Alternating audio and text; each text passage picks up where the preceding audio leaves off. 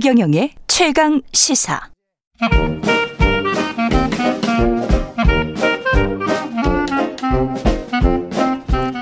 네, 최경영의 최강 시사 경제합시다. 월요일은 명쾌한 경제 이야기 해보고 있습니다. 박정호 명지대학교 특임 교수 나와 계십니다. 안녕하십니까? 예, 안녕하세요.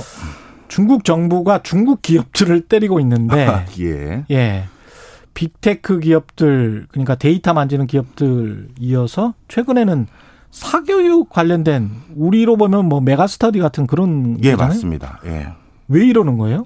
예, 그 결론적으로 말씀드리면 예. 어, 내년이 이제 시진핑 주석의 이제 큰 변화가 있는 시점이거든요. 장기 예. 집권으로 가기 위한 이제 어떤 법을 바꾸거나 내, 내용을 바꿔야 되는 시점인데 그 전에 체제 유지를 위한 밑작업을 하고 있는 과정이 아닌가라는 게 국내외 외신들의 전반적인 의견입니다. 체제 유지를 위한 밑작업. 예. 그것과 사교육과는 무슨 관련이 있을까요? 네, 사실 중국 내부에서도 지금 가장 큰 문제가 절대적인 인구 감소가 이제 예견되어 있고, 예, 고령화가 진행되고 있습니다. 예, 맞습니다. 그래서 예. 중국을 흔히 부자가 되기도 전에 그 늙어버린 늙어버렸다 뭐 예. 이런 소리들을 하거든요. 예. 근데 그 이유 중에 하나가 저출산 고령화 이유 중에 하나가 어, 극심한 양극화인데요. 음. 그 양극화의 주범이 뭐냐? 그랬더니 역시나 부동산 문제, 뭐 최저임금을 지키지 않는 문제 이런 것도 있지만 그 중에 하나가 자녀를 낳더라도 사교육비 때문에 더 이상 내가 자녀를 감당할 수 없어서 아예 자녀를 안 낳거나 나도 그냥 대충 방치하는 이런 일들이 있기 때문에 아예 이 기회에 어, 사교육을 근절시켜서 저출산 문제도 해결하고 양극화에 대한 사회 불만도 해결하겠다라는 기조입니다. 우리랑 비슷한데 우리가 과거 1980년대 전두환 정권이 했었던 거를 할 수 있는 힘이 있네요. 여기는 공산당 독재라서. 그렇죠. 아직까지 이제 체제의 어떤 습성은 우리 예전 80년대 좀 더 가까울 수 있겠죠. 예. 그러다 보니까 저도 그 생각이 진짜 불현듯 들더라고요. 예. 구체적인 내용도 한번 살펴보면요. 그때와 유사한데요. 예. 일단 의무 교육의 대상자라고 할 수 있는 초등학교, 중학교 같은 경우는 음. 영어나 수학과 같은 쉽게 얘기해서 입시와 관련된 예. 과목이죠. 이거는 사교육을 실질적으로 전면 금지. 어. 하고요. 그다음에 온라인에서 사교육을 이제 수행하는 회사들 있지 않습니까? 예. 이 온라인에서 사교육을 수행하는 회사들 같은 경우도 원래는 회사를 설립할 때 등록제였는데 이거를 허가제로 바꿔 버렸어요. 어. 허가제가 바, 바뀌었다는 건 쉽게 얘기해서 허가 안 내주겠다라는 얘기랑 똑같은 거예요. 그러니까 메가스터디 아까 말씀하셨던 그런 회사는 이제 설- 더 이상 설립이 어렵고요. 사교육 회사들의 더 강압적인 형태가 뭐냐면 사교육 회사가 지금까지는 당연히 주식 회사지 않겠습니까? 예. 이익을 창출하는데 목적이 있는.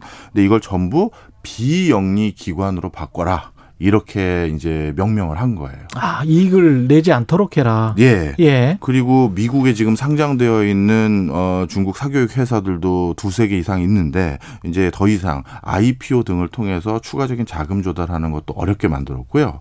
자, 이렇게만 보면 사교육 기업들을 옥죄자라고만 볼 수가 있는데 그렇죠. 여기에다가 진짜 목적이 무슨 체제 유진이 양극화니 국민들의 민심을 다독거리는 건지 음. 하- 확인할 수 있는 게 언론에는 잘 보도가 안 됐지만 하나가 더 있었는데요. 학교 기능을 강화하자라는 지침이 내려왔습니다. 공교육 강화. 예. 예. 그래서 그러면 사교육을 이제 못 받게 하면 많은 그 부부 부, 어, 부들은 주, 어떻게 보면 부모님들은 예. 애들을 나 퇴근하기 전까지 어떻게 하냐라는 걱정들이 있으실 수 있잖아요. 예. 그래서 어, 공교육에서 방과 후 교육을 강화시켜라.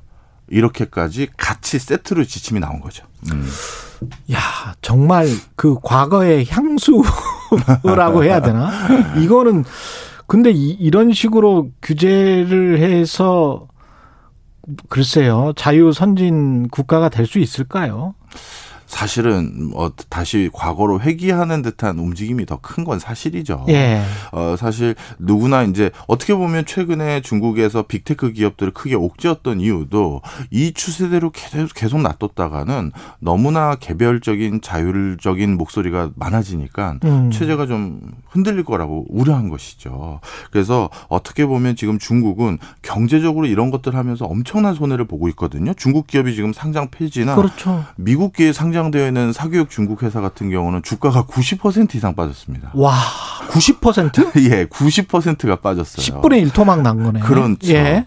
자, 그런 피해를 다 감내하고서라도 이 중국이라는 지금의 체제, 어, 국가를 운영하는 방식은 절대 훼손하지 않겠다라는 정말 강력한 메시지를 보여주고 있는 거죠.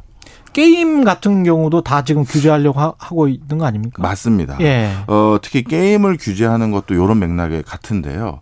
자, 중국은 지금 어떤 상황이냐면 돈이 많은 어떤 상류층들 같은 경우는 사교육을 바탕으로 계속 좋은 교육을 시켜서 부를 세습하는 상속하는 그런 경우가 많고요. 예. 그래서 사교육 시장에서 어 중국 그 북경이나 상해 같은 경우는 학원비가 우리나라 돈입니다. 4천만 원이 넘는 데서 많아요. 그러니 이게 뭐 말도 안 되는 거고요. 그럼 4천만 원? 사, 그렇죠. 4천만 원이요. 야, 중국도 진짜 부자 많구나. 네. 예. 그리고 반대로 사교육을 못, 못 시키는 집에서는 아이들이 부모님 둘 다 맞벌이 하러 갔었을 때 집에서 게임만 하는 거예요. 그러니 이게 돈 있는 집은 반강제적으로 공부를 시키고 돈이 없으면 집에서 게임만 자꾸 하다 보니 음. 자꾸 격차가 더 벌어진다. 이런 것들을 이제 전부 어 정말 정부 규제로 다 잡으려고 하는 거거든요. 그렇죠. 나타나는 현상은 우리랑 좀 비슷한 것 같은데.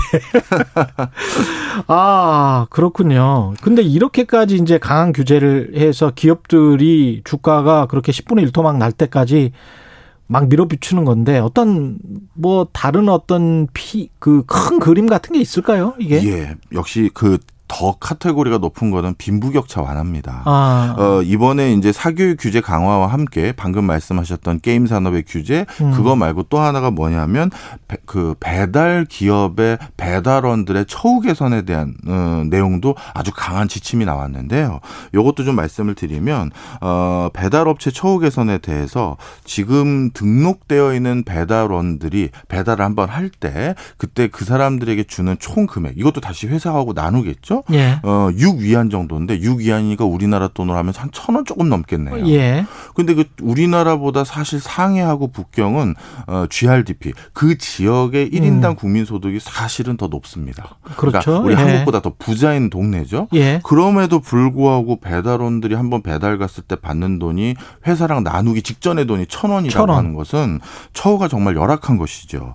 그런데 최근 어떤 일들이 생겼냐면요. 중국도 코로나 19 등으로 인해서 이제 불황이 거든요. 음. 그러다 보니까 어디서 해고당한 많은 어, 처우가 낮은 사람들이 배달원으로 이제 자신들이 이제 내 배달해 보겠다 많이 오신 거예요. 그러다 보니까 배달하겠다는 사람들은 넘쳐나고 회사 입장에서는 지금 너 아니어도 배달하겠다는 사람 많어. 당연히 급여를 안 올릴 가능성이 많겠죠. 그래서 어떤 일이 생겼었냐 하면 중국은 대표적인 배달 기업이 두, 개, 두 개가 있는데요. 메이투안이라는 거하고 얼러워라는 두 군데 회사가 시장을 꽉 잡고 있는데 메이투안 이 시장 점유율이 한 60%, 얼러워가 35%인데 이 양쪽에서 근무하고 있는 배달 고- 그 배달원 배달원의 숫자를 합치면 1,500만 명이 조금 안 돼요. 야, 역시 대국이다. 다 르죠. 스케일이 다르네. 예, 예. 그런데 그 중에서 방금 말씀드렸던 두 업체 중에 한 곳 배달원이 얼마 전에 분신을 하셨어요. 아. 왜냐하면 너무 처우가 낮았고 임금 체불까지 당하신 거예요. 음. 근데 어, 처우가 어느 정도 낮으냐? 중국도 당연히 최저임금 제도가 있습니다. 그럼에도 불구하고 그것보다도 사실 배달원의 처우가 지역마다 어떤 데는 더 낮은 데도 있었던 거죠. 예. 게다가 이 이 두 업체의 알고리즘이요 배달원들이 신속하게 배달하는 걸 반강제하기 위해서 알고리즘이 배달 시간으로 설정한 게 굉장히 빡빡한 거예요. 예. 그러니까 사고의 위험도 많고 배달 시간이 지연되면 자기가 받아야 될 돈을 제대로 못 받기도 하고 하다 보니 까 정말 업무 스트레스가 엄청났던 거죠.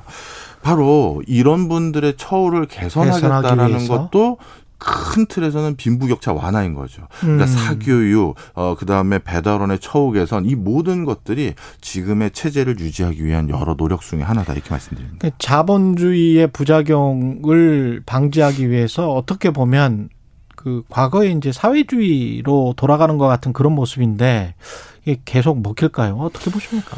사실 어 초반에는 당연히 먹힐 것 같습니다. 왜냐하면 예. 많은 사람들에게 와 저렇게까지 할 수 있나 싶을 정도로 고강도의 기업 탄압과 규제 변경을 하고 있거든요. 음. 정말 알토란 같은 중국의 시가총액 그 1등부터 50등 안에 있는 기업들이 시총이 뭐 10분의 1 토막이 나고 그러거든요. 그만큼 본인들이 가장 지금 지키고자 하는 게 무엇인지를 보여준 것이기 때문에 기업들이나 중국 내부의 움직임도 오히려 여기에 따라갈 수밖에 없다라는 기저가 있고요. 제일 중요한 건 중국의 가장 핵심적인 미래 세대인 20대입니다. 예. 오히려 20대는 미중 간의 무역 갈등이 높아지면서 정부의 이런 노력에 대해서 오히려 칭찬을 하고 아. 있고요. 아.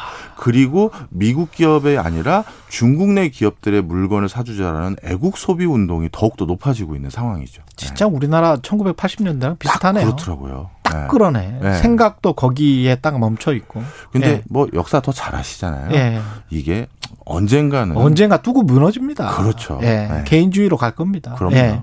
지금까지 최경련의 최강시사 경제합시다 박정호 명지대학교 특임 교수였습니다. 고맙습니다. 감사합니다. KBS 일라디오 최경련의 최강시사 듣고 계신 지금 시각은 8시 41분입니다.